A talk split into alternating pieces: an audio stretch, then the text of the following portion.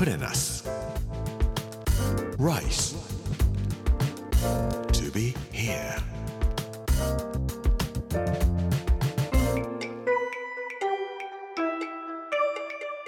こんにちは、作家の山口洋二です。この時間は Puranas Rice To be here というタイトルで毎回食を通して各地に伝わる日本の文化を紐解いていきます。今週は神奈川の巻、火曜日の今日はキンメダイとリキュウネズミの悲しみということについてお話をさせていただきます。プレナス Rice to be here Brought to you by プレナス銀座。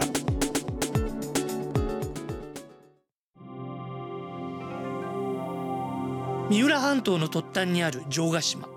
ホテルが一つだけあります。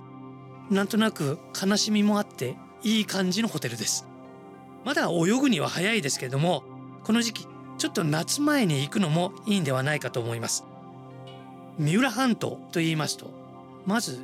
三浦野菜とか、最近は黄色い人参があったり、それから三浦大根、紫色の大根があったり、夏になると三浦スイカと言われるんでしょうか、スイカがゴロゴロたくさん売ってあったりとかしますけれども、それからもちろん三崎のマグロですね。僕実は20年ほど前カヤックやってました。1週間のうちに3回ぐらい三浦まで車を飛ばして行ったりとかしておりましたけども、京浜急行でも行けます。三崎で降りると小網代というところがあります。小さな湾なんですけども、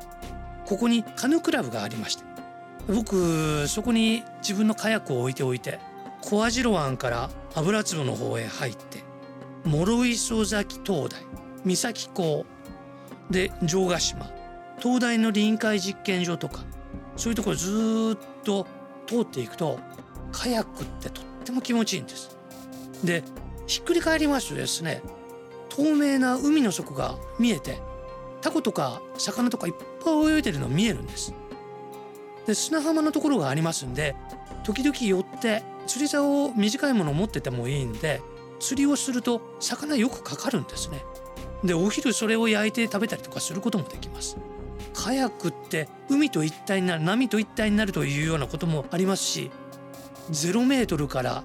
富士山を見たり地上を見たりすると視点が変わっていって、とっても面白いんではないかと思います。プレナス Rice to be here。 小網代湾から城ヶ島の方までカヤックで行きますと、だいたい3時間ぐらいで漕いで行くことができます。城ヶ島といえば思い出すのは北原白秋です。城ヶ島の雨という歌があります。下手ですけどもちょっとだけ、雨は降る降る城ヶ島の磯に、ダメですねえ、リキュウネズミの雨が降るみたいな感じで、美空ひばりさんがこれレコーディングしてらっしゃるのがすごく売れたものなんですけれども、城ヶ島に雨が降っていると。で、空はどういう色かというと、リキュウネズミの色をしていると。リキュウネズミという色なんておそらくもうわからない色になってしまったんだろうと思いますけども、ちょっとだけ緑がかかったネズミ色なんです。まあ灰色です。江戸時代の人たちはリキュウネズミの着物を着てたりしてたんで、よく使われていた着物の色なので、リキュウネズミと聞くとネズミですからね、明るくはない、でもむちゃくちゃ暗くもない、どうしようもない、若い恥ずかしさでたまらないような感じの色なんですけども、北原白秋が雨は降る降る城ヶ島の磯にリキュウネズミの雨が降ると、雨は真珠か夜明けの霧か、それとも私の忍び泣きという歌なんですけども、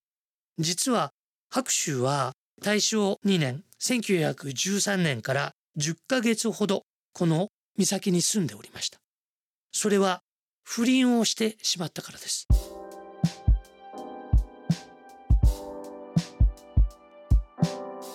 北原白秋はまだ結婚してませんでした。売れに売れた大作家だったんです、詩人として。で、隣に住んでいた女性、この人としこさんという人で結婚していた人だったんですね。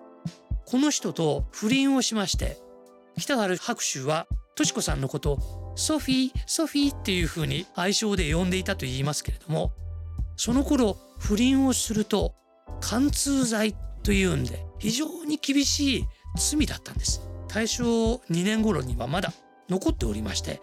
もしかしたら姦通罪で殺されてしまうかもしれないというような恐怖に怯えてるんです。で、としこさんを連れて岬へ逃げていくんです。結局彼らは伊豆の大島まで逃げていってしまいますが、その前にいたのが岬なんです。岬に来て北原白秋は売れた詩人ではあっても本を出さなければ詩を書かなければご飯は食べられない。としこさんもとっても裕福な家の方で、自分で炊事洗濯とかしたことがないような人なんです。で、姦通罪で捕まって一ヶ江の拘置所に2人入れられてしまうんですが、北原白秋は毎回の食事にフランス料理のフルコースを持ってこさせます。それくらい贅沢ができたんですが、自分だけそれを食べるのは忍びないと言って、としこさんにも必ずフレンチのフルコースを監獄に持って行ってあげてねと言って、それくらい贅沢をしていた2人なんです。ところが逃げてきてしまった岬に来ると、食べるものといえば魚しかないんですね。2人で食べているのが何かというと、金目鯛の煮付けなんです。北原白秋は詩人の自分の友達ですけども、木下木太郎宛てに年賀状を書いています。こんなことを書いています。ごくごく内緒で新年おめでとう。僕はこの5日6日ぐらいからここに来ているんだけれども、何一つ面白いことはない。何一つ美味しいものはない。恐ろしい夢ばかり見ています。こんなことを年賀状に書いているんです。ちょっと緑がかったネズミ色の空から雨がしとしと降っている。おそらくその城ヶ島の雨というのは、北原白秋の心の中に降っていた雨でもあるんですね。北原白秋ととしこさんは結局うまくいかなくなります。そして北原白秋は小田原に居を移して詩を書き始めます。小田原における北原白秋については、また小田原を訪ねた際に再び取り上げてお話をさせていただきたいと思います。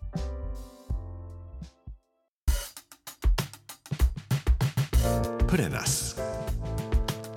Rice to be here。